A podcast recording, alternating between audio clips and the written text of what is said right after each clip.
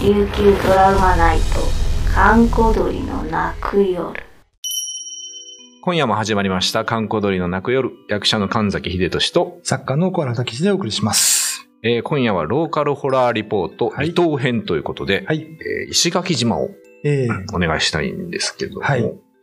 えー今日はね、ピー吹き鳥の話をちょっとしようと思うんですけど、可愛いですね、ピー吹き鳥。ピーって言うと、まあ可愛いかな。うん あの、方言でピー吹き鳥って言うと、皮吹き鳥、お火を吹く鳥なんです。一気に怖くなりますね。そうですね。ヒーとピーで全然違う。はい。その、昔ね、はい。まあ沖縄本島から、うんこれ石垣の方言でムヌンスと言うんですけど、うんうん。ムヌンスっていうのは物知りという意味で、はい物知りっていうのは要するにユタああ、ゆたさん。ですね。はい。物知り。あ、物知り。占い師とかね。うんうんうん。まあ、そのムヌシリ、ムヌンスが、うんまあ、石垣島に来たわけですね。はい。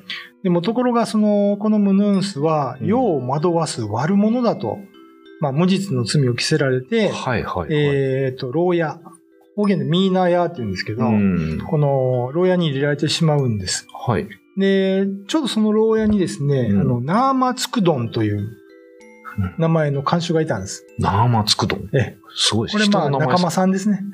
ああ、なんか今の仲間さん。はい今の仲間さん、ナーマツクドン。すごい、ちょっとマジ文っぽいですね。そうですとかどん方言で言うとね。で、この、まあ、ムヌンスとナーマツクドンが仲良くなって、はいはい。で、まあ、お互いちょっと、まあ、弱ってきたので差し入れしたりとか、ナうんーマツクドンがね、はい。したんだけど、うん。あの、まあ、このムヌンスっていうのが、その、まあ、女性ですよ、要するに。ユタは、うんうん、そう当。時のノルとかユタは女性ですから、うん。まあ、乱暴されて、んもう、だんだん、正気を失って元気なくなってきたんですね。なるほで、死にかけてる時にナーマツクドンにちょっと喋ったんですけど、ど。うん。あの、あなたにお願いがありますと。はい。で、私は死んだら、うん。ピー吹き鳥、つまり火を吐く鳥に変化してこの辺りを全て焼き尽くしてしまおうと思っていると。うん。えーでも、あなたは優しかったので、うん。あの、あなたとあなたの親戚だけは助けたいと。はで、もし火が出たら、い。うん。あの、臼、はい。あの、お餅をつく臼、ああ、薄。はいはい。はい。あと、キネを出して、うん。え3回コーンコーンコーンと叩きなさいと。はいはい。そしたら、私はあなたの家はうん。焼きませんと約束したんです。うでそう言って、この、まあ、ムヌンスは亡くなっちゃったんですけど、はい。で、それからですね、本当にあの、その集落で火が出て、うん。あの、火を吹く鳥がうん次々と家屋を焼いていったんですよ。で、それを見たナーマツクドンはうん親戚一同、あの、キネと薄出して、はいはコーンコーンコーンと叩いたので、い。うん。まあ、あの、焼けることを逃れたと。うんそういう民謡が伝わってるんですね。はいはいはいはい。で、現在でもその、このピー吹き鳥っていうのは、うん。方言でヨーラサーって言って、まあ、ゴイサギ、詐欺の仲間。であると言われてるんですが、うん。この災いの前にそれが夜中に飛ぶと。はい。地震とか津波とか、うんうん疫病が起こる前に、うん。まあ、この、ヨーガ、ヨーラサー、ピー吹き鳥が飛ぶのでうん注意をしなさいという、はい。そういう話が伝わってるんですねう。ーん。なんかやっぱいろいろ火吹き、まあでもその、ね、薄きねな話とか、ええちょっといろいろ掘り下げたいとか多々ありますけど。そうですね。まあこの、地震前にちょっとね、動物たちがちょっと異常な動きするっていうのは、まうんあ実際ありますもんね。あります、ありますこの。間もなんか大量に魚が打ち上げられたりとか、ええ来てたりとか、鳥が飛んでいくとか、そういうのもあるのかもしれないですうよね。ん。まあ、地磁気が来るとかね、そうですよね。言われてますけどね。まあ、ちょっとフェニックスっていうね、ああの、不死鳥不死神話鳥ですね。の不死鳥の話ともちょっとまあ似てるので、面面白いかなと、ちょっと思いました。なるほど。はい火吹き鳥。はい。えー石垣島のピピー吹き鳥。ピー吹き鳥。ー吹き鳥はい。のお話でした。えー神崎秀俊と、小原武史でお送りしました。うんこれ実際やっぱ火事があったんかな？どうなんですかね？まあ、そうですね。まあ、実際のご潔は火を吹きませんけどね。でもなんかまあそのよそから来たユタがいじめられてみたいなちょっとリアルな感じがしそうまですすよね。ね。で、そこの牢獄の男性とちょっといい感じになるっていうのもなんかありそうなまあ、そうですよね。話ですけどね。それがいきなり火吹き鳥になってっていうのが、えすごい、まあ飛躍といえば飛躍ですけど、えうんただね、あの、琉球の歴史を見ていくと、うん。こういうユタとかがうん迫害されて殺されたっていう歴史はあるんですよ。ああ。はあの、有名な歴史家のサイオンっていうねい、はいはい。今サイオンスクエアとか名前が残ってますけど、ああ、あありますね。はい。のサイオンがユタ嫌いで、ああ、ありますユタの教科書の時創史っていうのを全部取り上げて噴書にして焼いてう、んなるほどね。で、ユタをこう、貼り付けにしてね、はいはい。殺した歴史はあるんですよ、実際。まあなんか、あの、魔女狩りとかもありますもんね。そうそそんな感じですよねもあるし。うん。まあ、風紀を乱すと。うん。まあ、これ多分意味があるんですよ。あ琉。球王府としては。おーあ、の、琉球王府にはちゃんとしたノロっていうのがいたわけですよ。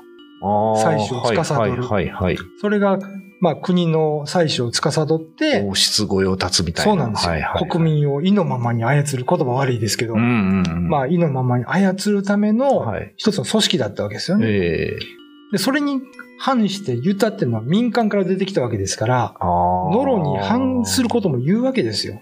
あ、なるほどね。すると、はいはいユタの力が大きくなりすぎると、うん琉球王府としては困るわけですよね。あなるほどね。あだからそういう弾圧が始まったという、おそらく歴史があるんですね。じゃあまあそのユタ狩りの時には別にノロは何もされてないってことですか、そうんされてないそそのわけです、あそっ公務員ですからね。か。あ、なるほどね。うんあ、公務員な。事例書があって、はいはいはい。はい。え、あの、前言ってた男性は時でしたそうですね。時も公務員です。あ、じゃあな、ノロと時は守られてたけど、そね民間に出てきたユタが、まあはい一掃されたみたいな。そうそうそうそうそう。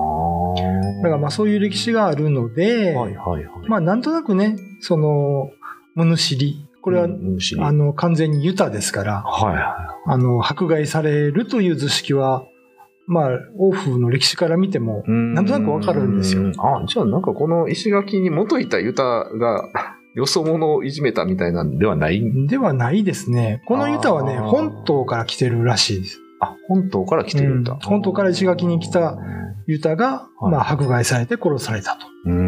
で、その呪いで、うんまあ、ピー吹き鳥になったわけですけどね。うん。ピー吹き鳥な。これでも本当になんか、火をつけて回ったみたいなのがあるんですかね。まあ、もしかなんか背景にはね、そういうのがあるかもしれませんけど、何だっけ？な、仲間さんでしたっけ？えー、な、松くどん。ナーマつくどんが、逆にナーマつくどんが火をつけて回ってたみたいな。